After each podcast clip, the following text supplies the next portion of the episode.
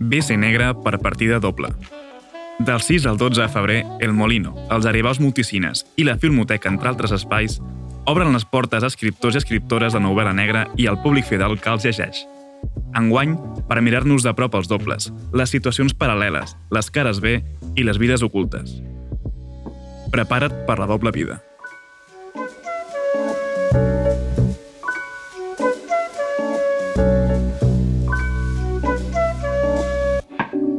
Estás escuchando Radio Primavera Sound, proudly presented by Cupra.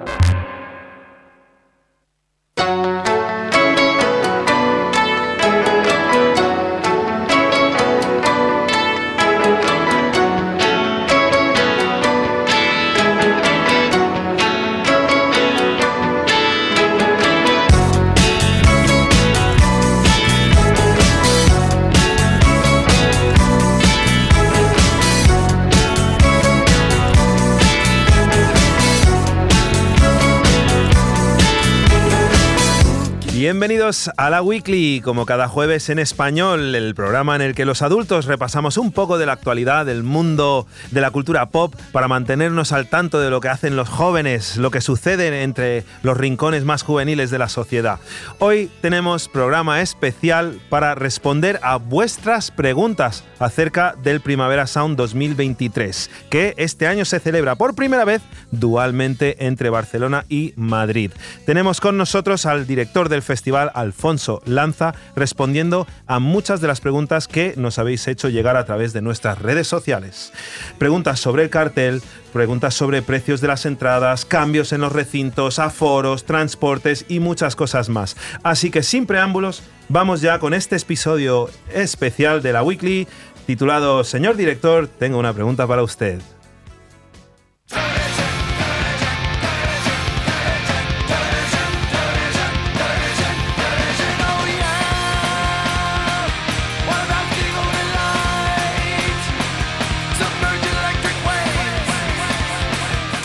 Television de Bad Religion abriendo el programa, por si no os habíais enterado aún. Bad Religion, una de las bandas fundamentales del punk rock norteamericano formados en 1980, son una de las más de 200 bandas confirmadas para actuar en Barcelona y en Madrid.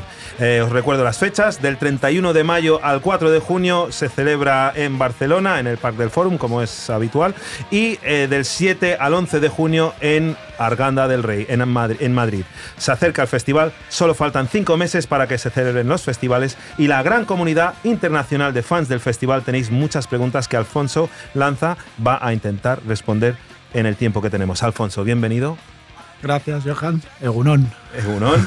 Eh, ¿Cómo estás? ¿Cómo lo llevas? Bien, bien, bien. Eh, em, la verdad que terminamos la temporada pasada de festivales con Weekender en Benidorm hace nada y, ya en el lío. Eh, acabas de decirlo de los cinco meses y, joder, está aquí al lado ya. Cinco meses es, nada y, no, preparan, trabajando mucho, lógicamente, con, con la temporada nueva de festivales y, y muy ilusionados.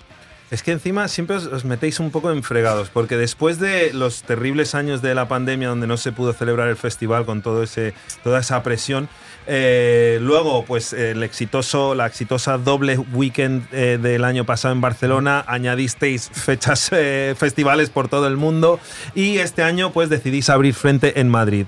¿cómo, está, ¿Cómo está yendo la cosa?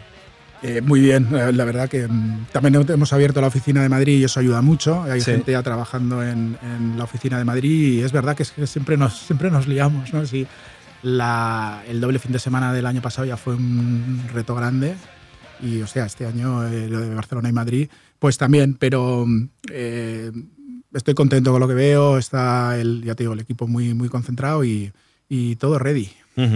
Bueno, pues eh, como, tiene que ser, hay muchas preguntas, hay muchas dudas, hay, hay mucha mm. gente que tiene muchas eh, inquietudes que quieren que, responda, que respondas. Empecemos hablando del cartel, preguntas sobre el cartel. Tenemos a una usuaria llamada She Walking que nos ha preguntado a través de nuestras redes, ¿cuál ha sido vuestro booking más ambicioso este año?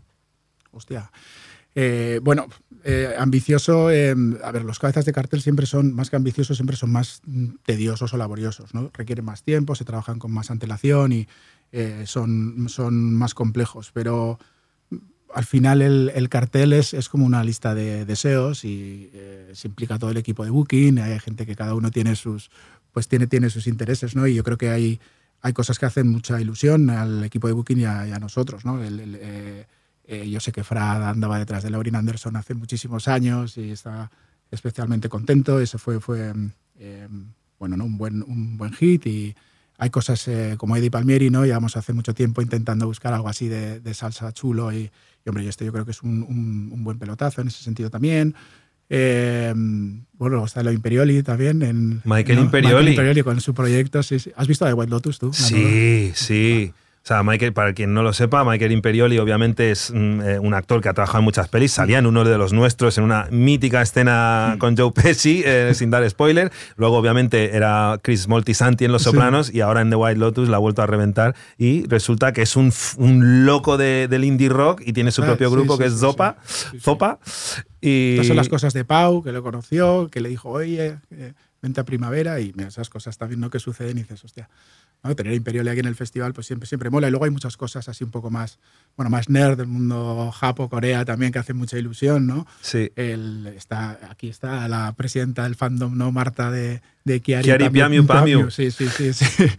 eh, bueno, está en Red Velvet también, ¿no? Que el año pasado también ya tuvimos el, con Dreamcatcher el primer acercamiento al K-pop y, hostia, tener Red Velvet pues es otro, otro pase para adelante. Y luego ah. Ivonne con Le Tigre también estaba como loca. Bueno, se van consiguiendo cosas y al final creo que, hombre, lógicamente te imaginas cuando empiezas el cartel, pues hay muchos deseos y eh, no todos se cumplen, evidentemente pero sí que hay muchas cosas que hacen especial ilusión este año. ¿no? Alfonso, ¿tú, has, tú, has, mm. ¿tú, tienes algún grupo que hayas pedido tú que, que traigan o algún año te han, dejado en los de Booking que son que, mm. es como los Watchmen, los, los, los vigilantes del muro, ¿sabes? Tienen su código. Mm, eh, no, ya sabes que Gaby y su equipo si, si hago una propuesta es garantía de que no va a venir, pero es verdad que ellos el año pasado a mí ya me llenaron con, con lo de Pavement, que sabes que es mi, mi, banda favorita. Y no, no, no, no he tenido peticiones para este año porque ya te digo, es garantía de que no sucedan. A veces las, las curso a través de otros y alguna cosita. Influyes. Eh, Pony, a ver, estos nombres que se pone la gente. Eh, un usuario llamado. Hmm. Pony Oh Wow Lovely, ah, Pony Oh Wow Lovely, Wow Lovely, eh, pregunta si intentasteis buquear a Pulp este año. Hombre, obviamente Pulp es, una banda de la casa. Yo creo que eh, Jarvis ha estado aquí con todos sus proyectos y, hmm. lógicamente, cuando, cuando nos enteramos de la reunión, sí.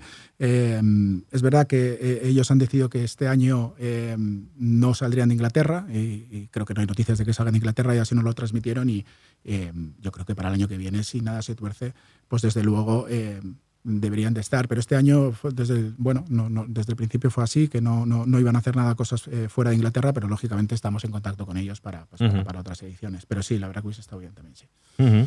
Eh, Jordi Piva 13 pregunta que le, bueno, dice que le encantaría ver a Phoebe Bridgers en el forum. Eh, ¿No va a pasar nunca? Pues mira, el, eh, por supuesto que va a pasar. Phoebe también es otra, otra banda casi, ¿no? diría, de la, de la casa. Eh, yo he tenido la suerte de verla en la TAM, porque hemos hecho ¿no? en el trío de, de Buenos Aires, eh, Santiago de Chile. y la verdad que es alucinante. lógicamente, si no está así por un tema de, de routing, de fechas, caerá antes o después, evidentemente, que es, una banda, ¿no? ella es muy, ella es muy, muy primavera. Bueno, perdón, he dicho Río de Janeiro, no, era eh, Sao, Paulo, Sao, Paulo, Sao Paulo, perdón, perdón. Em, eh, sí que es cierto que vamos a abordar un tema que es que mm, hay mucha gente que opina que el auge de los festivales ha ahogado un poquito el circuito de las salas pequeñas y medias y que muchos artistas prefieren esperarse a que les inviten a tocar en festivales que en vez de montar sus giras por salas. Eh, ¿Qué respondes a, a eso? ¿Crees que los festivales impiden que algunos artistas y grupos actúen en salas? No, no eso, no, es, eh, no es así, evidentemente que no. Es decir, los, em, nosotros somos una promotora especialmente activa en el circuito de salas. Nosotros, yo creo que vamos a hacer eh, este año más de 500 conciertos en sala. Nosotros siempre estamos por esto. Lo que pasa es que eh, las, bandas em, es complicado el girar en salas, ¿no?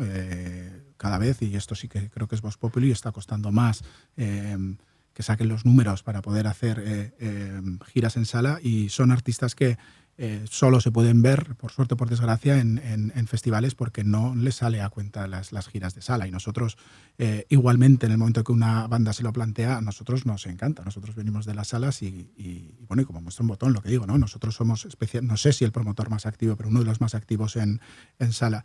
Eh, yo diría que es todo lo contrario, Johan, porque son todas las bandas que vienen al festival, pues mm, es la única manera de poder verlas es en festival, porque es lo único que que, ellos, que ellos pueden hacer. Y hay artistas que yo creo que tenemos que estar de enhorabuena de tener la, oportunidad de ver. ¿no? No, no es casualidad que, por ejemplo, todos los artistas de hip hop internacional que hacen giras europeas no pasan por España.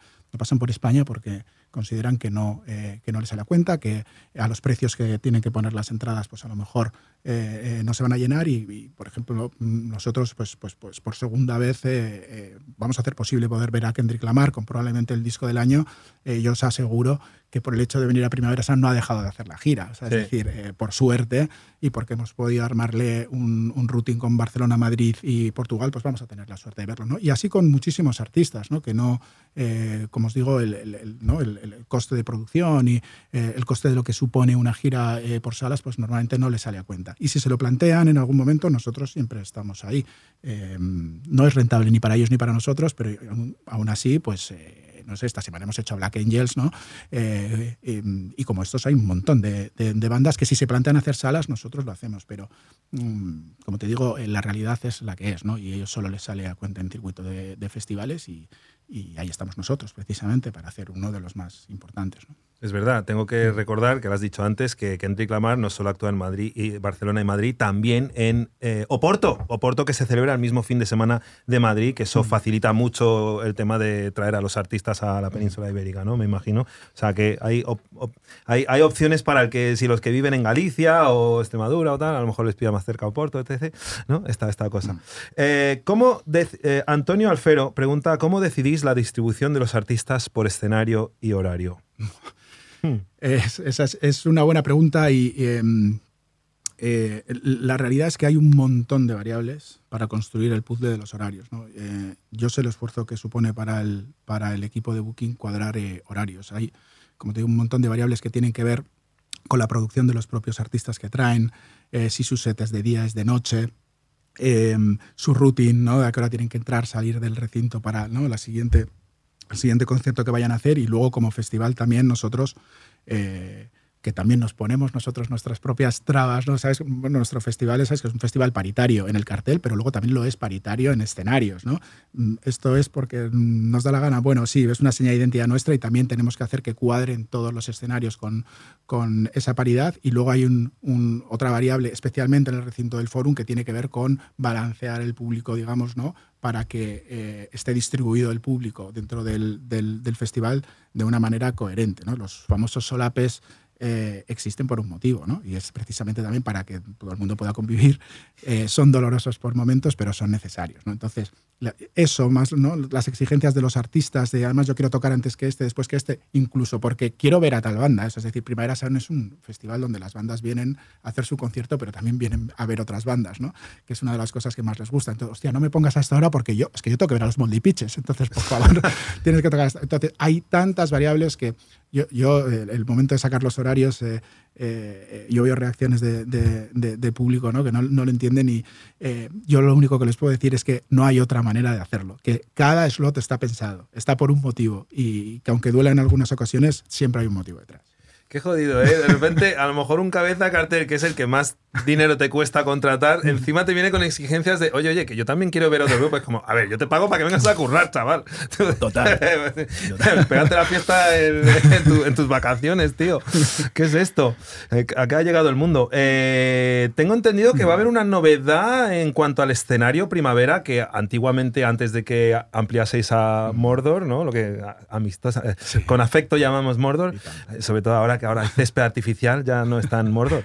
Eh, Mordor repoblado. Em, el escenario primavera, que era el icónico escenario principal, ¿no? Eh, tengo entendido que va a haber un cambio en su dimensión. Sí, bueno, hay, un cambio más estructural que ese y que luego deriva en este, que, tiene que ver con que no estaremos en San Adrià, en toda la parte eh, famosa de Primavera Beach. el año pasado es evidente que principalmente porque no se puede utilizar el puente que está deteriorado, pues se hacía una vuelta muy larga y no acabó de funcionar y luego de ahí derivaron algunos de los problemas de aglomeraciones que hubo y demás. Entonces nosotros ya el año pasado vimos que trabajar en, en, aquella zona pues no iba a ser fácil eh, y hemos reconfigurado el, el forum de tal manera que será un festival muchísimo más compacto, lo cual mm. está muy bien, se andará muchísimo menos, es decir, todo ocurrirá en el parque del forum, se amplía también el parque del, parque del forum por la parte de la entrada.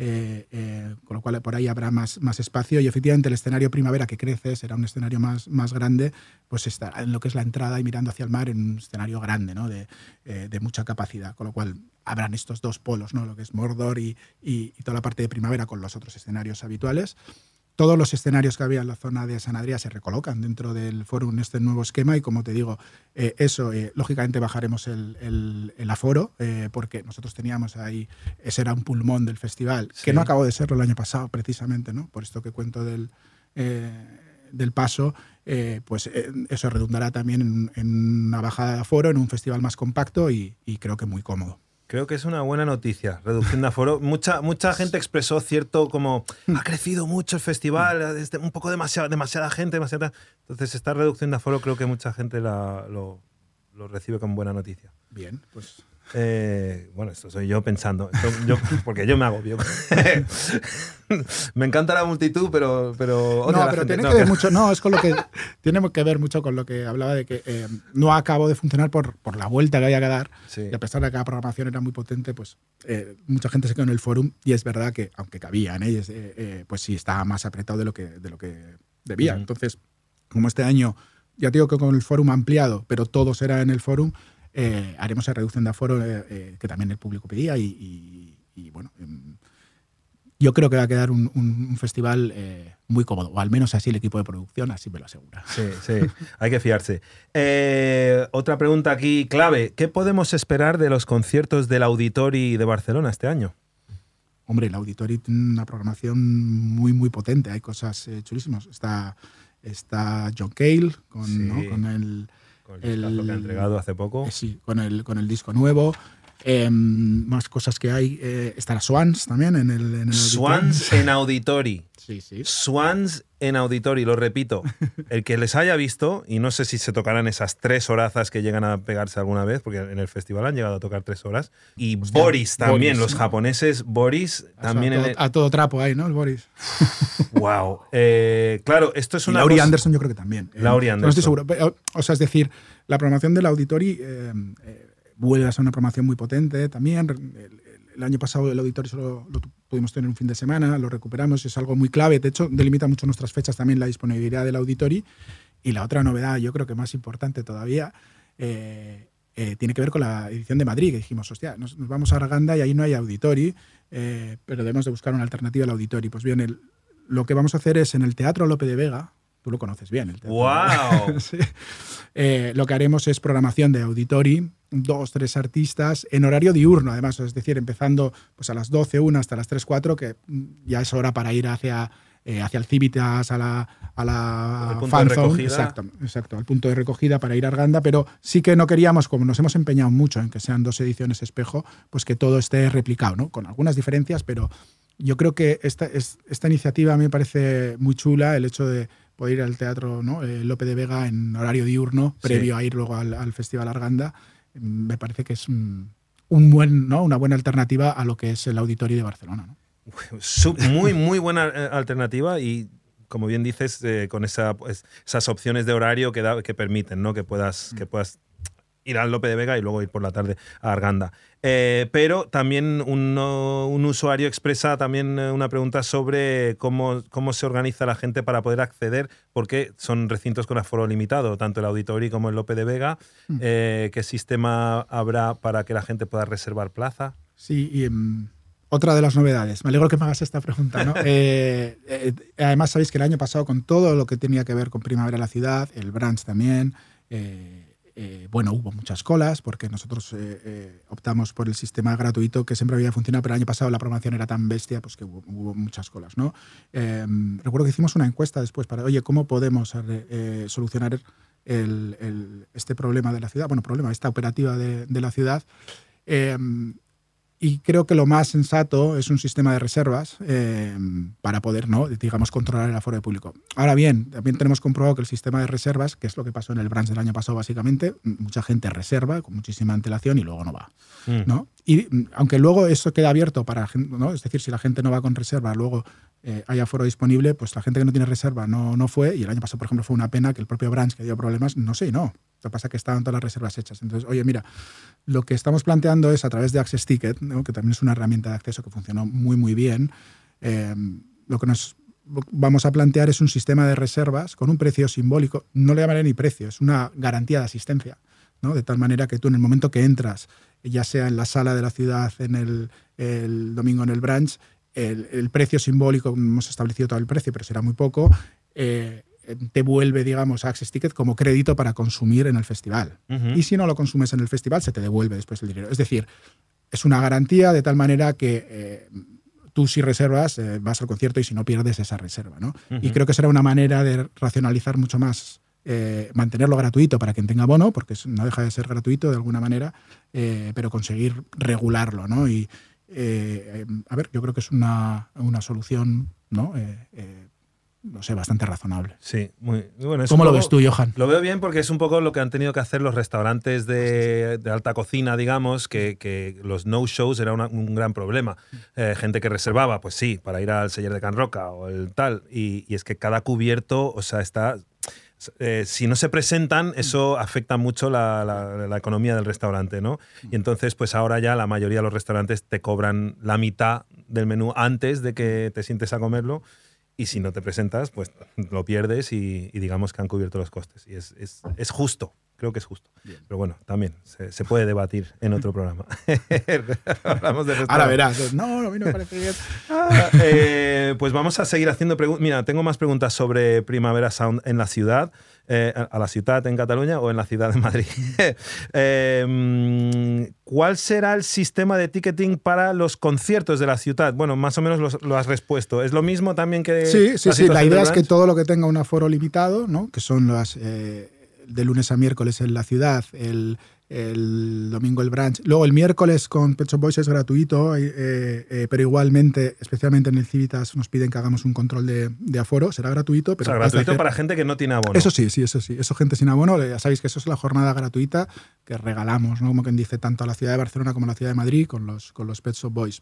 Habrá que hacer un sistema de reservas también. Eh, eh, gratuito, simplemente para tener un, control de aforo. Entonces, bueno, la idea sería, pues ya sabes que los, horarios los sacamos primera, segunda semana de mayo. Cuando salgamos con todos los horarios, pondremos a disposición todo lo que necesita reserva, un día, una hora, y avisando con antelación y con tiempo, y que cada uno vaya haciendo reservas de las cosas que, a las que quiere ir. Eh, con esta eh, precio, llamémoslo, garantía de asistencia. Y como te digo, en cuanto entres en la sala, en tu, en tu Access Ticket, eh, eso te genera un crédito para consumir luego en el festival. Y digo, oye, si luego en el festival no lo consumes, pues se te devuelve. ¿no? Se devuelve. Mm. Muy bien. Eh, más preguntas sobre Madrid en concreto. ¿Por mm. qué decidisteis poner el mismo line-up en Madrid y Barcelona? Pregunta Nadia por Cardoso. Nadia X Cardoso, perdón. Bueno, esto tiene que ver con que eh, nosotros lo que hacemos con, como explicaba antes, con Barcelona, Madrid y Porto es un hub de contratación, ¿no? Como quien dice, para poder ofrecer eh, eh, ofertas dobles y triples, en muchos casos también con, con Oporto, que es lo que hace que artistas, ¿no? sobre todo de la parte muy alta del cartel, también de la parte media, ¿no? pues se planteen girar en un periodo que no es un periodo natural. y esto es algo que la gente a lo mejor no sabe.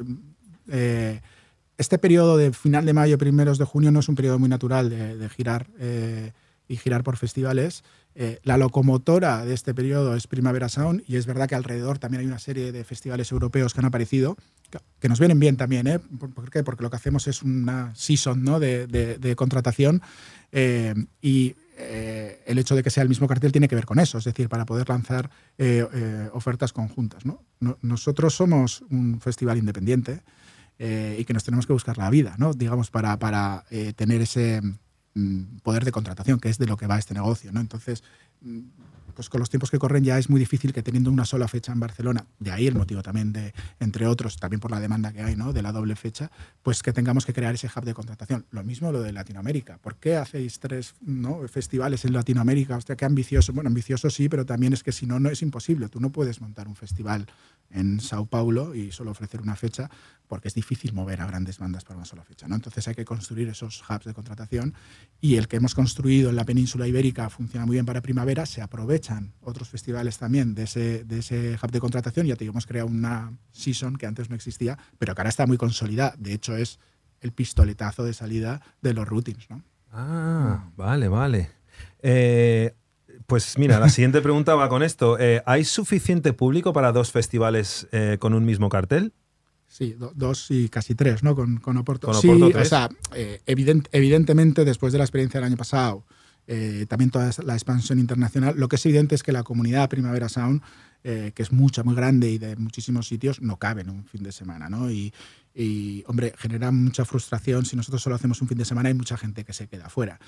Entiendo que es lo que, pasó, lo que le pasó a Coachella también en su día. Dijo, oye, con un fin de semana mm, mm, no coge eh, y hace dos, ¿no? Eh, nosotros es verdad que con el mismo cartel es la primera vez que lo vamos a hacer y eh, entendemos que sí lo hay porque, digo, el, el Festival de Barcelona se va a llenar y el de Madrid... El, el- el problema de Madrid es que el aforo es tan grande eh, que no sabes dónde vas a llegar, pero sí que va a haber un público suficiente ¿no? en, en Barcelona y, y Madrid para esa oferta. Y Oporto, que es su décimo aniversario, también eh, va muy, muy bien en, en- en la venta. Es, es un año especial. Ellos han puesto un día más el miércoles por el décimo aniversario, el día de Kendrick, y va también muy bien. Así que de momento yo diría que sí. eh, hay, eh, sí, sí, sí hay demanda para un cartel de estas dimensiones. si en 2023 hubiera sido posible repetir el modelo de dos fines de semana en Barcelona de 2022, ¿habría Primavera Sound Madrid? Joder, Johan, no. Esto no lo he hecho yo, Hostia, ¿eh? ya, ya- ya- aquello ya pasó, ¿no? Eh, la realidad es que Madrid ha ha estado en nuestro punto de mira hace muchos años, ¿no? Y, hombre, es Vox Populi que nosotros con el formato de doble fin de semana tenía algunas, o sea, de dos fines de semana en Barcelona. Lógicamente, a nivel de producción tiene muchas ventajas porque montas una vez, ahora hay que hacer dos producciones muy grandes, ¿no? Una en Barcelona y una gemela igual en, en Arganda. Con todo el- eh, es, más, es, es más complejo. Pero, oye, no pudo ser lo de los dos fines de semana en Barcelona y eso abrió una ventana de oportunidad para una cosa que yo le diría al revés, quizás si no hubiese pasado eso no nos hubiésemos tirado a Madrid, ¿no? Y ahora estoy muy contento y muy orgulloso de habernos tirado a Madrid, porque al final eh, está bien ¿no? hacerlo en, en- en dos mercados diferentes. eh, eh, bueno, digamos que no sé si a lo mejor el mismo eh, cartel, porque lo del año pasado eran dos carteles diferentes. En Barcelona, pues una cosa así, ¿no? Como muy Coachella, lo mismo dos veces, es un poco raro. Prefiero hacer el mismo cartel en dos ciudades diferentes, ¿no? Eh, porque son dos experiencias diferentes, porque al final tú piensas que todo el tema de Primavera de la Ciudad le da un toque muy diferente a cada uno de los dos. Son el mismo cartel, pero van a ser experiencias diferentes. Y lo prefiero. Eh, yo, el- el- lo del doble fin de semana en Barcelona, aquello ya pasó y, y ahora estamos felices de estar con este formato, la verdad. Ujú. Eh, bueno, la siguiente viene afilada. ¿Es este, lo, lo de abrir frente en Madrid, es un primer paso para dejar Barcelona definitivamente? No, no, ni de, no, ni de coña, ya lo sabes tú. Nosotros estamos, eh, somos una, no, no, una empresa de aquí, Barcelona está en nuestro ADN. eh, a mí me ha hecho mucha ilusión, y es que yo soy vasco, pero el ir con el Creative Team Barcelona en todas las ediciones que hemos hecho fuera, Los Ángeles, o sea, cómo lucía el cartel de Creative Team Barcelona en Los Ángeles, en Sao Paulo, en Buenos Aires, en Chile, eh, es motivo de orgullo. Eh, no nos vamos a ir de Barcelona. porque no, o sea, es decir, es, es de donde hemos nacido y, y- y es nuestra edición flagship, ¿no? Digamos, la, la, la, Sí. la- la bandera. Eh, mm, ahora es Barcelona y Madrid, pero Barcelona siempre estará. Como si Giorgio Armani deja de ser Italia y es- estar en Italia, ¿sabes? Y No, no, claro, ahora no. fabrico en China y pues es, Barcelona es, Bar- Barcelona es Barcelona. un chiste más malo. Eh, ¿Cuándo podremos saber? Ah, eso, mira, esta, esta me gusta. Eh, ¿Cuándo podremos empezar a ver cómo queda el recinto de Arganda del Rey? Hostia, pues esto es guay porque eh, Aleix Ibars, ¿no? nuestro responsable en comunicación en Madrid, me lo decía el otro día. Oye, podríamos hacer un, ¿no? un timelapse de cómo se va construyendo. Me pareció muy, me pareció muy, buena, muy buena idea. Nosotros entramos ya con, con los primeros trabajos de acondicionamiento, me parece que es la semana que viene. Empezamos ya a desbrozar porque es verdad, el recinto es alucinante. O sea, no- o sea, es, es un recinto pensado para, para, festivales, es amplio, es chulísimo y eh, pasa que ahora es Mad Max aquello. Entonces, esa, vamos, empezamos ya con el acondicionamiento y, y, lo que sí he visto, yo no sé si se ha publicado, no, no creo que sí, pero si no, eh, le voy a decir a los chicos, a Coque y compañía que lo publiquen, el render del espacio de, de Arganda es alucinante, porque es un, eh, es un recinto súper eh, amplio, luego tú piensas que, claro, estando, hay que ir hasta ahí, eso es cierto, ¿no? Supongo que ahora hablaremos seguro del tema del transporte, transporte pero... Mm.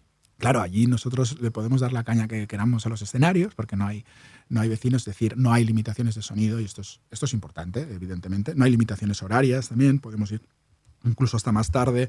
Eh, y como te digo, es un recinto mm, pensado para festivales, ¿no? Se pueden poner escenarios en el perímetro, está cableado, eh, eh, cosas que en el, el es un sitio muy chulo, pero es un sitio muy difícil para trabajar. Eh, a nosotros ahora ya lo hemos domado, ¿no? Pero, pero, pero ha, costado, pero o aquello es un sueño para el equipo de producción, para trabajar, es muy chulo. Pero lo que, eh, respondiendo a la pregunta, sí, haremos algo porque de esto para ir enseñando el recinto, porque creo que, hostia, yo, yo conozco a poca gente que fue al Rock in Rio y la gente no lo conoce y, y mola verlo, porque cuando lo ves en el render, te dan ganas de ir, o sea, es un, es un recinto chulísimo. Sí, sí, yo sí estuve en el, en el, en el ah, Rock in Rio y la verdad es que hay que reconocer, el, el sitio estaba muy bien eh, y muy amplio y, digamos que es rectangular, visto desde el espacio, ¿no? Es, es, es bueno, en fin, eh, muy cómodo, para, sobre todo para la producción y tal y para el público. Eh, mira, eh, Pinberly nos pregunta, y pongo ese acento, no sé por qué, ¿cómo es la escenilla musical madrileña? esto es interesante para gente que viene de fuera, de España también, ¿no? Para descubrir talento local. Eh, ¿Tienes ahí algo que contestar sobre...? Las cenillas a Madrid. Madrid de noche es Madrid de noche. Eh, no, Madrid es alucinante, ¿no? La, escena que hay, el, también todo el circuito de salas que, que vamos a montar y eh, bueno, tú sabes que con nosotros cuando vamos a una ciudad, mm, nosotros necesitamos que la industria, los artistas y, eh, y, las salas estén involucradas y todas ellas lo han recibido con ganas. Si hablamos específicamente de la semana del festival, yo creo que va a ser la bomba, ¿no? Solo por la programación que hay y luego, o sea, si gente que viene de fuera, la noche de Madrid te lleva donde te lleva, eso es, eso es, es así. Y luego también es verdad que en, el, en la fan zone del Civitas que vamos a hacer, lo que vamos a hacer es una representación fuerte de la escena madrileña. O sea, es decir, va a haber mucha predominancia de toda la escena madrileña allí, porque es un, un lugar ¿no? Eh, donde también el público internacional puede ir antes, oye, antes de ir a los conciertos, coger y ver a, a, a, a dar una representación importante de la escena madrileña allí. Pero, hostia, Madrid mm, todo el mundo lo sabe, ¿no? está en un momento vibrante ¿no? como, como, como ciudad y, y, creo que le va a dar mucha identidad a la edición lo que es la propia ciudad de Madrid. Porque hay mucha actividad allí y porque yo sé que la gente se va a liar en Madrid de lo lindo. Madrid, capital del mundo. Eh, mira, una última para esta sección en la que hemos estado hablando sobre Madrid. Eh. Un usuario le gustaría saber cómo os lleváis con Mad Cool. Pues yo ni bien ni mal. Yo conozco a Javi es vasco como yo y le conozco, pero no, no, no, tenemos, no tenemos mucha relación, tampoco nos, nos hemos cruzado mucho en, en, ni en temas de contratación, ni no me sorprende que es verdad que cada vez que hablo del Festival de Madrid me preguntan por el Mad Cool. Yo, yo, yo no creo que seamos competidores, son, son, son festivales, no está el Mad Cool, ¿eh? pero yo creo que son eh, festivales complementarios. Yo creo que la línea editorial es evidentemente diferente y, y, luego el formato también de Primavera Sound es otra cosa muy diferente por todo esto que estamos hablando. ¿no? Entonces, eh, yo, yo, no los considero competidores, la, la pregunta es recurrente en, eh, y no, no, tengo ningún problema con ellos, pero es verdad que tampoco tenemos mucha relación con ellos.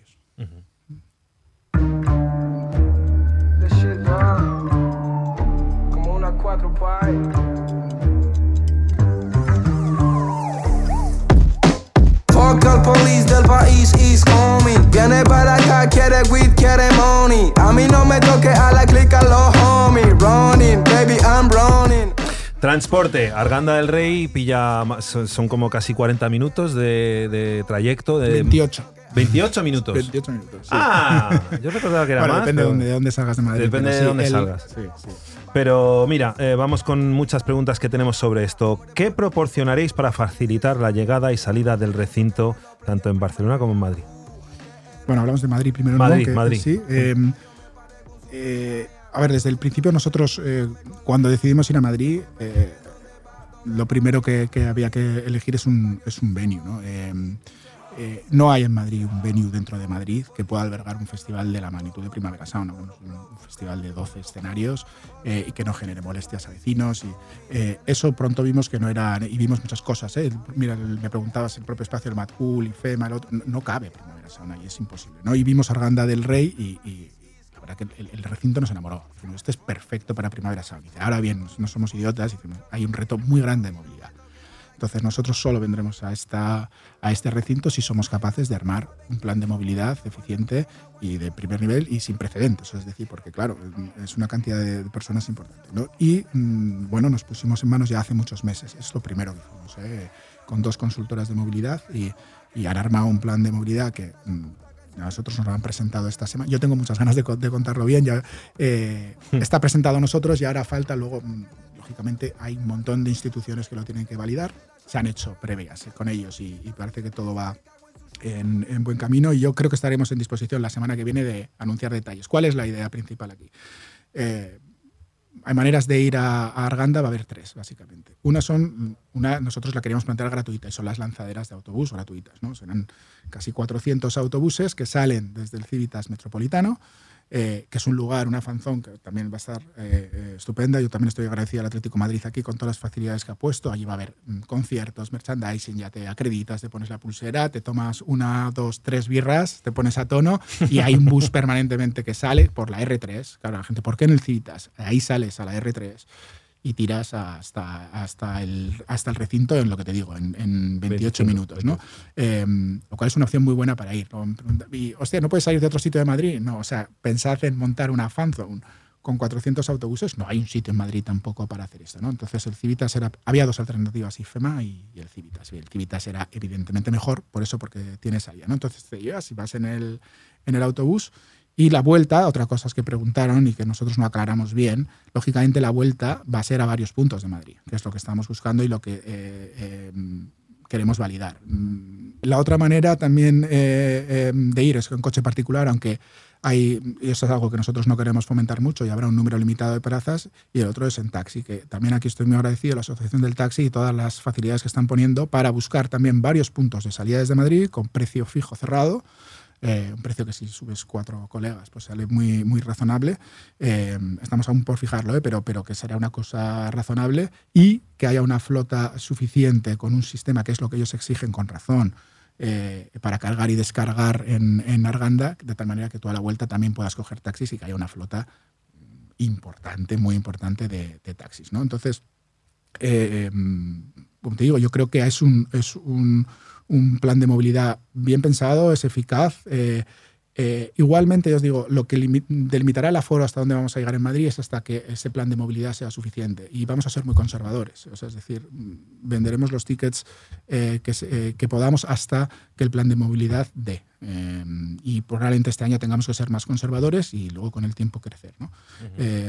pero somos muy conscientes, porque es recurrente, pronto a este Arganda, cómo se va, que todo pasa por ese plan de movilidad que, como digo, yo creo que la semana que viene presentaremos. Eh, pero que los detalles son estos, ¿no? es decir, el autobús te lleva, te, devuelve a Madrid y, también habrá taxis o coche particular. Pensando en lo que es la experiencia del asistente a la edición de Madrid, eh, si te da por ahí, vas al Teatro Lope de Vega a ver a Swans por la mañana y en el momento que llegas al Civitas, ya estás disfrutando de conciertos también. Eso, eso es, exacto, esa es la idea. Mientras esperas el, el, festival empieza en el Civitas, o sea, es decir, tú ya tienes sensación de estar en el festival en el, en el Civitas, con actuaciones, ya digo, con gastronomía, con barras. Oye, cuando ya se has juntado los colegas con los que quieres ir para allá, dicen, venga, pues vamos para el autobús, está ahí el, autobús en el mismo Civitas y te, y te lleva rápidamente a, Arganda, ¿no? Eh, mm, es verdad que no habíamos hecho ese formato porque en, Barcelona no, eh, eh, no, es, no es necesario, pero a mí me parece bastante guay, ¿no? El, el, plan, ¿no? Decir, oye, o quedamos en el Civitas y vamos esperando a que lleguen ya todos y cuando ya estamos todos juntos, pues vamos, vamos para allá. Eh, no sé, yo creo que puede funcionar. En realidad está inventado, ¿eh? es el concepto fan zone antes de ir al partido, pues la gente se junta en un sitio, pues este es un poco el concepto, ¿no? Ah, o sea, que no sea solo una parada de autobús, sino que pasen cosas ahí, ¿no? Ajá, ajá. Muy bien. Bueno, em, precios. Vamos ahora con el tema de los precios. Eh, ha, habido, ha habido muchas opiniones, ha habido críticas en las redes.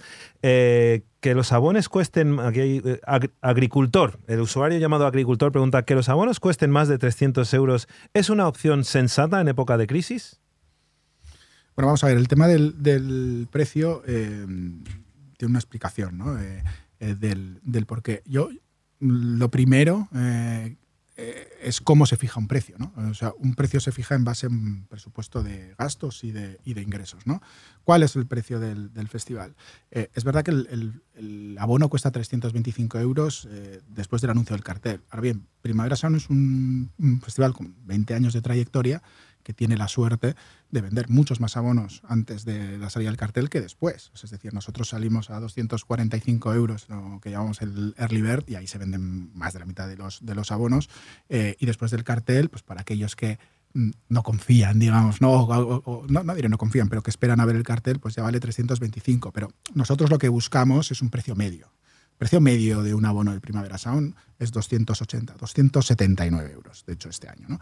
Eh, 280, 280 euros que se basa, o sea, es decir, se fija, como te digo, en base a un presupuesto de, gastos y de ingresos. ¿Cuáles son los gastos de, de un festival? Básicamente hay tres partidas de gasto.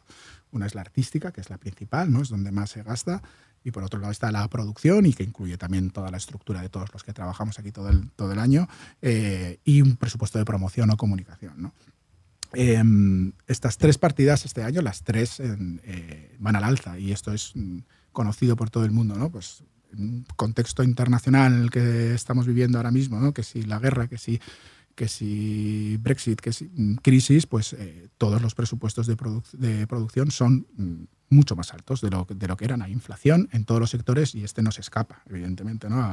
A, esa inflación. Y eso también redunda también en el coste artístico, es decir, los artistas, como te decía antes, desde luego girar en sala ni se lo plantean, pero venir a un festival, pues cada vez les también cuesta más sus giras, su, su crew, su producción, sus vuelos, los vuelos están también, ¿no? Son, son, son carísimos y también, pues, el presupuesto artístico también ha subido considerablemente. ¿no? Y también este año en comunicación, bueno, eso es una cosa también más nuestra, pero con la edición de Madrid, eh, pues evidentemente también, pero no es, no, es importante. ¿no? Digamos que tanto la producción como la artística han subido. Y ahora bien, ¿qué ingresos tienes tú en un festival para intentar cuadrar ese presupuesto? Eh, pues básicamente hay tres fuentes de ingresos, eh, que son ticketing, que es el que más pesa, un 60% si quieres, eh, sponsors, nosotros somos un, un, o partners, somos un festival que por, por suerte eh, tiene bastante apoyo de, de sponsors eh, privados y suerte, ¿no? Es decir, porque esto ayuda, digamos, también en la gestión de todo este presupuesto y las barras es el otro, ¿no?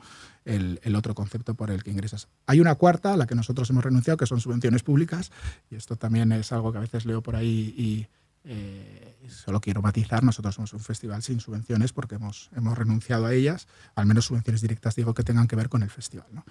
Eh, con lo cual, eh, tú hayas de hacer un, balance entre gastos e ingresos y establecer un precio eh, medio, como te decía, de 280 euros para que con una venta razonable de, de, tickets pues cuadres el presupuesto. Es decir, no te hablo ya de ganar dinero, porque los festivales también, a diferencia de lo que muchos dicen, no es un negocio ultra rentable nosotros en 20 ediciones de festival son menos las veces en las que el, el, el, festival ha acabado en positivo que en negativo.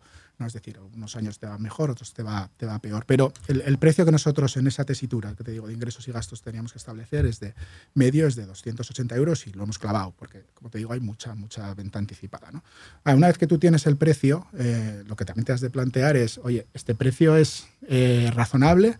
O no es razonable, digamos, o es competitivo o, no, ¿no? ¿Y cómo haces esto? Dices, pues aquí hay dos maneras. Una es mmm, compararlo con precio de productos eh, eh, similares de festivales. Pues nosotros, como te digo, en España es muy difícil comparar el Primavera Sound porque Primavera Sound está en el top 3, top 5 de festivales en el mundo.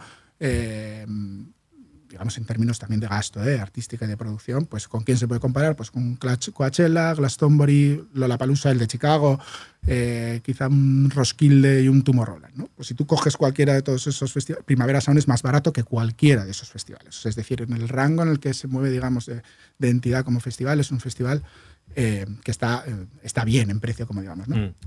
Y luego también lo has de poner en el contexto nacional, ¿no? Decir, oye, 280 euros para eh, un, festival en España es razonable. Eh, bueno, pues, eh, ¿qué se ofrece por 280 euros? Estás ofreciendo tres jornadas de festival con unas casi 70 bandas por día, además de todo el programa de Primavera de la Ciudad y el domingo el brunch. Pero bueno, quita eso y dice, oye, de tres jornadas de festival cuestan 280 euros. Eso es una media de 93 euros al día. ¿Qué ofreces en un día de festival? 93 euros. Pues, lo que te decía, ¿no? Unos 70 conciertos. No seré tan ventajista de decir, oye, yo cojo el precio de los tickets de esos 70 conciertos, esos son 2.000 euros, ¿no? Pero sí que podría ser razonable pensar en que una persona normal ve 6, 8 conciertos en un festival. ¿no? 6, 8 conciertos, de los cuales dos son grandes, dos de tier medio y dos... Tú si sumas esos tickets al precio de están saliendo en los periódicos cada día lo que, lo que valen los precios de los tickets. ¿Cuánto vale un concierto de Rosalía o de Depeche Mode o de Kendrick? De, Depeche Mode, eh, creo que una entrada en grada media en la gira que han anunciado por Estados Unidos eh, están pidiendo 400 euros por una entrada. 400 pavos, ¿no? Pues mira, eh, nosotros por 93 euros pues puedes ver a Depeche, a Kendrick Lamar, que eso ya costaría más de 200 euros o 300 euros entre los dos, más otros. O sea, es decir, el good for value, digamos, el money for value, yo creo que es más que razonable. O sea, 93 euros, poder ver 6, 8 conciertos, entre los cuales hay dos cabezas de cartel y dos cosas que te interesan un montón, con el transporte incluido y además tienes el programa de la ciudad, no sé. Eh, yo creo que si lo racionalizas nosotros, eh, nos parece que es un. De hecho, yo creo que es un precio muy competitivo, ¿no? Por todo esto que te, que te estoy diciendo. A ver, está muy bien. Eh, eh, es verdad que el value for money, como lo has dicho, está muy bien, pero yo, intento acordarme de cuando yo tenía 20 años y, ostras, yo no tenía 300 euros para irme a, un festival así por así. Eh, ¿Hay facilidades para gente más, para, estudiantes y tal, para que puedan acudir al festival? Sí, hay, varias fórmulas. Una es el, descuento que nosotros hemos articulado para residentes en Barcelona y Madrid, que está disponible. hay un formulario tú demuestras que eres residente en Barcelona y Madrid eh, y tienes un descuento de 50 euros. También hemos articulado el bono cultural. El famoso bono cultural de IZ también se puede utilizar para la, para la, compra. Y luego también está el, abono a plazos, que también ahora la, la, hipoteca del Primavera San. Bueno, esto es algo que vamos haciendo, yo creo que si no me equivoco, desde 2013, ¿no? Y que también es una fórmula que es verdad que el público joven utiliza mucho y, joder, es la tu fiesta del año, vas ahorrando. Por, al mes eh, un dinero y, y, puedes ir al festival. Pero yo insisto, en el eh, sea 245 cuando lo compran antes o a 325 creo que eh, merece la pena, ¿no? Digamos, tener una semana de, conciertos sobre la que estamos hablando, eh, yo creo que es un precio que está bien sobre todo yo creo que es el precio que hay que pagar por no tener el peor FOMO del año. O sea, eh, no hay nada peor que estar en tu casa no yendo al primavera y ver stories, stories de todo el mundo que conoces, todo el mundo ahí viendo a Rosalía o, o Gila Band y tal, y tú ahí en plan, jo, por no haber ahorrado, por no haberme pegado una fiesta menos al, al, al, al mes, ¿no? Coño, ahorrar, el ahorro, el ahorro es importante.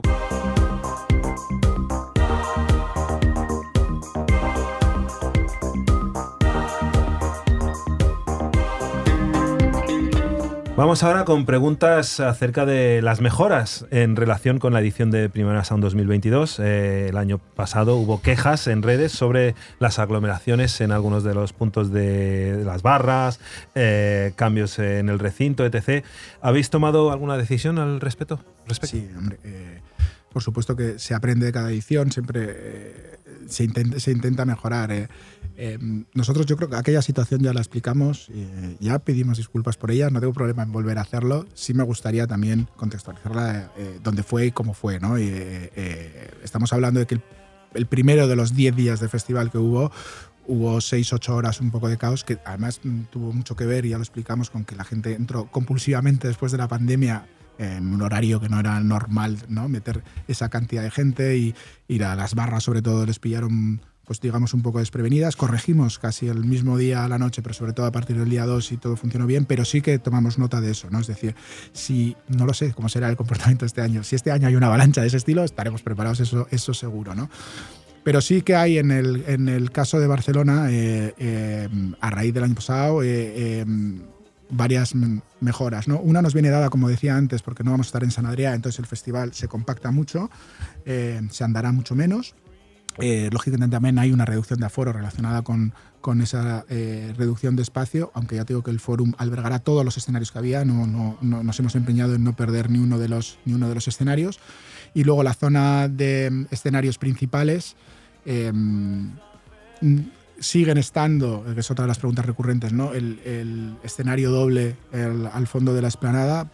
hay muchísimos motivos para esto, pero es, un, eh, es una medida muchísimo más segura. eh, a nivel de producción funciona mucho mejor. Ganamos en, en aforo y en visibilidad. O sea, es decir, tiene, tiene eh, todas las ventajas. ¿no? Eh, pero sí es verdad que, que el- eh, hay algunas mejoras que se pueden hacer en esa explanada que tiene que ver con quitar el obstáculo central, digamos, ¿no? que eh, los controles de sonido y esa barra, reducirlo al máximo para que haya mucho más eh, aforo y más, y más visibilidad. La grada VIP, que también hubo quejas el año pasado, eh, volverá a su posición original, que es algo que la gente también pedía mucho. Será lateral y la dividiremos en dos, con que hay dos escenarios, pues habrá en un lado un- una grada VIP para que tenga visibilidad a- al, al escenario de Estrella Damm y, el, y el, y al otro escenario pues otra grada VIP gemela, ¿no? digamos, ¿no? pero ya con mucho más cerca y con más visibilidad porque eso también oye, nosotros escuchamos ¿eh? y atendemos a las quejas de que el año pasado en la grada en el fondo pues, pues no funcionó tan bien. ¿no?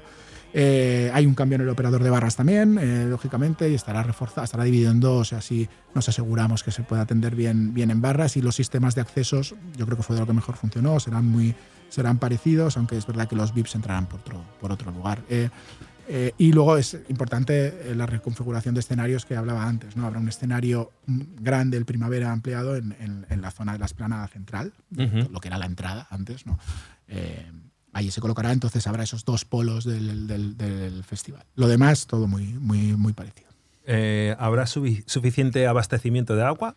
Ah, sí, sí, sí. El año pasado lo hicimos eh, ¿no? Eh, a, la, eh, a la carrera y, y este año está preparado desde el principio. Sí, habrá puntos de hidratación suficientes y gratuitos en el festival. sí. Ujú. Eh, pues eh, nos preguntan también qué garantías dais de que la experiencia de usuario vaya a ser satisfactoria, considerando todos los factores que suelen contribuir a que no te lo pases bien. qué, qué específico. Por Yo- ejemplo, eh, eh, y ponen un ejemplo, volver a casa cuando te da la gana, no hacer colas para consumir bebida o comida. Bueno, Eh, bueno, yo la garantía, la garantía que doy, y a pesar de haber hablado de esas mm, seis horas de caos, es la trayectoria de 20 años de Primavera Sound. Yo creo que Primavera Sound, si por algo se ha caracterizado, es dos cosas. Una no es, es los, los carteles y otra por hacer experiencias cómodas y seguras. ¿eh? En Mm. un festival en el que no haya ningún incidente nunca. ¿no? Eh, y luego está el tema de la movilidad, que he explicado la de Madrid, creo que está bien resuelta la de, la de Madrid y la de Barcelona. eh, sigue teniendo problemas eh, que son de difícil solución. Desde luego vamos a volver con las lanzaderas de retorno que funcionan muy bien al acabar los, los conciertos y lo otro eh, depende poco de nosotros, aunque seguimos en conversaciones. ¿no? El, metro es muy difícil que lo abran, nunca nos lo han abierto por la noche, pero sí que esa conversación que hemos tenido con el taxi de Madrid nos gustaría tenerla también con el de Barcelona para que haya un servicio suficiente de taxis, porque también ¿no? los juegos del hambre los taxis al salir de, de, Barcelona y ojalá eso lo podamos, lo podamos solventar. Hay un debate aquí en la oficina que dice, hostia, yo no sé, dependiendo de dónde te alojes en Barcelona, si vas a tardar más en llegar a tu casa en Barcelona o en Madrid.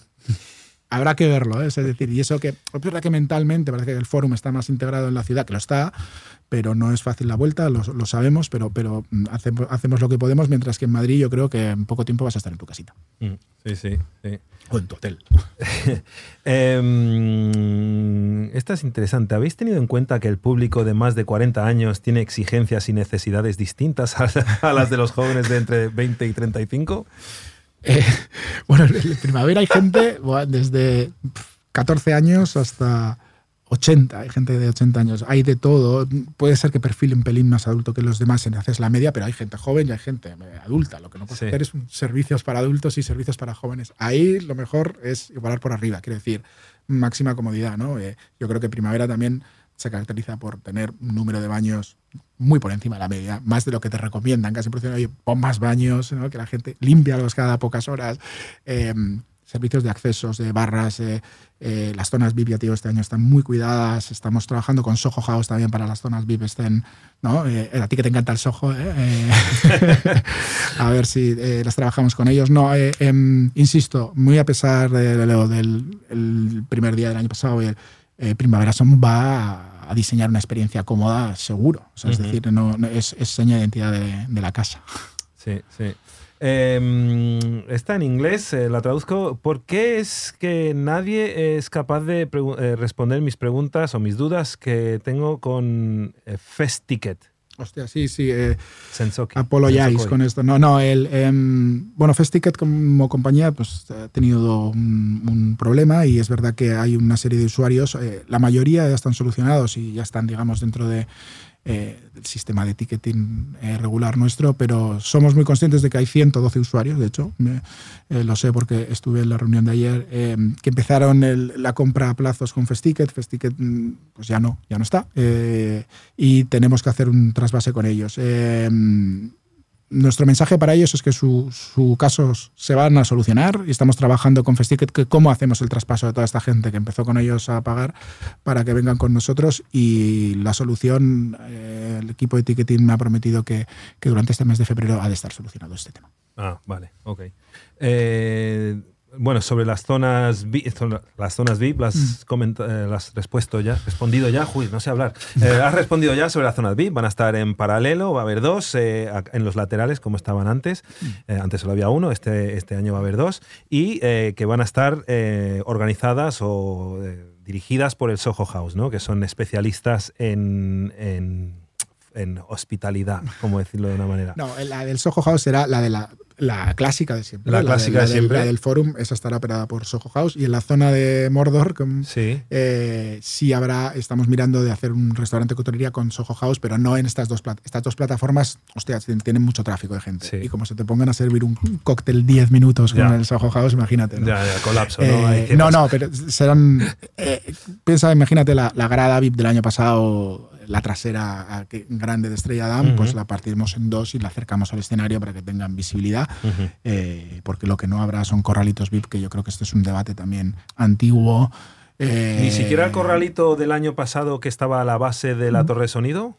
Esto también la gente mm, parece que no lo. y tenía su barra y todo, ¿eh? pero que no, no lo apreció, que preferían, digamos, la, la grada lateral eh, y el que no consideramos es el corralito frontal. Sí. Es una cuestión de que también los artistas se quejan, los artistas quieren a sus fans delante y no quieren corralitos que en ocasiones se quedan vacíos y dan una imagen un poco, ¿no? Eh, un poco triste y Mm. además también. eh, eh, donde ponemos los escenarios nosotros ahora, piensa que todos los laterales ¿no? que, de- que llegan hasta el mar y hasta, y hasta la carretera son salidas de emergencia. Es muy difícil construir un acceso a un corralito en, eh, en esos escenarios principales. ¿no? Entonces, eh, eh, no sé, entre eso y que a los artistas no les gustan, los fans de, los, de, de- de- de- de las bandas no, no, no les gustan porque consideran que es su espacio y es que lo es, Mm. pues, pues no haremos corralitos, pero haremos unas gradas VIP con visibilidad mm, bien. Potente. Eso. Eh, ¿Qué hay en la zona VIP que merezca la pena pagar la diferencia de precio? Pregunta alguien. Bueno, estamos hablando. Bueno, tienen, sí. acce- tienen acceso preferente, tienen su, su welcome pack, tienen zonas de visibilidad en los tres escenarios principales, o sea, los dos de Mordor y el otro, más la zona Soho House eh, VIP eh, en, en la zona también del forum. Sí. Ajá. Bueno, eh, vamos ahora con preguntas. Estamos eh, a punto de terminar ya, quedan menos preguntas. Eh, vamos con la programación electrónica. En Barcelona habrá zona beach de playa en San Adrià o no, que ya has respondido que no en San Adrià. No, pero, pero importante que toda la programación electrónica mm, estará, estará en el forum. Sí.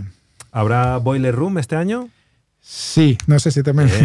Sí, sí, sí, va a haber Boiler Room. está- y pronto anunciaremos eh, cartel, que está sin anunciar también el de Boiler Room. y- Ah, o sea, no, no está es- dentro de este cartel. No, no. Más nombres. Más nombres, sí. Va Primavera haber- siem- siempre está vivo el cartel del Primavera Sound.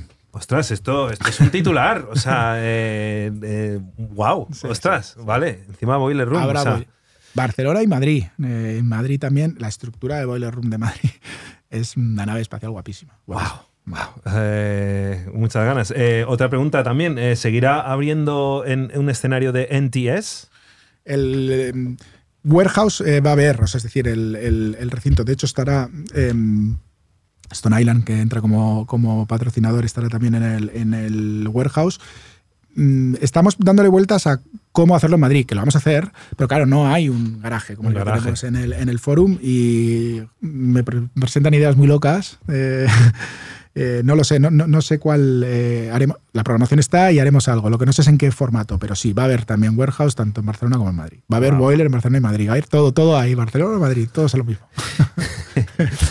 Eh, bueno, lo de sorpresas, eh, eso, todavía quedan sorpresas. Es un cartel que está vivo, como acabas de decir. Mm. Eh, para finalizar, Alfonso, bueno, ya hemos hablado bastante de, de- de la península ibérica, eh, sobre los territorios latinoamericanos, lo que se llaman LATAM. Mm. Después de las primeras ediciones de Primera Sound en Brasil, Chile y Argentina, ¿el festival volverá a Sudamérica?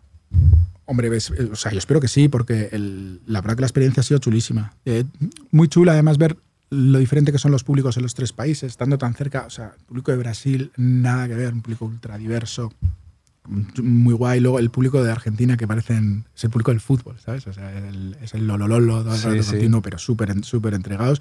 Y el público chileno más bien portado, pero ojo, eh, que también tienen su, su caña. Entonces, las tres ediciones han ido muy bien, han sido muy exitosas. Eh, ahora estamos en, en justo en periodo de, de- de balance. Eh, es bueno, las sensaciones son muy buenas y, y la intención es, es seguir. Eh, y yo creo que noticias muy pronto también, en, pocas semanas. eh, a ver si tenemos noticias de la TAM, porque ha sido una experiencia maravillosa. Muy bien. Oye, pues eh, muchas gracias por venir, Alfonso. Sé que Gracias a ti, Johan. Muchísima faena eh, por hacer tiempo aquí para responder a las preguntas de los usuarios que nos escriben a través de las redes sociales. Gracias a los oyentes y la gente que estáis, eh, bueno, pues eso, interactuando con nosotros a través de nuestros canales de comunicación. Eh, y cualquier pregunta que sigáis teniendo, aquí estamos. Hacemos para otra otro día, Hacemos ¿no? otra otro día, exacto. Esta es, eh, esta es tu casa, literalmente. The house that Alfonso built. Eh, casa, casa Lanza. Suena guay. Eh, muchas gracias, Alfonso. Nos A ti. Johan, muchas gracias a todos. Música, música.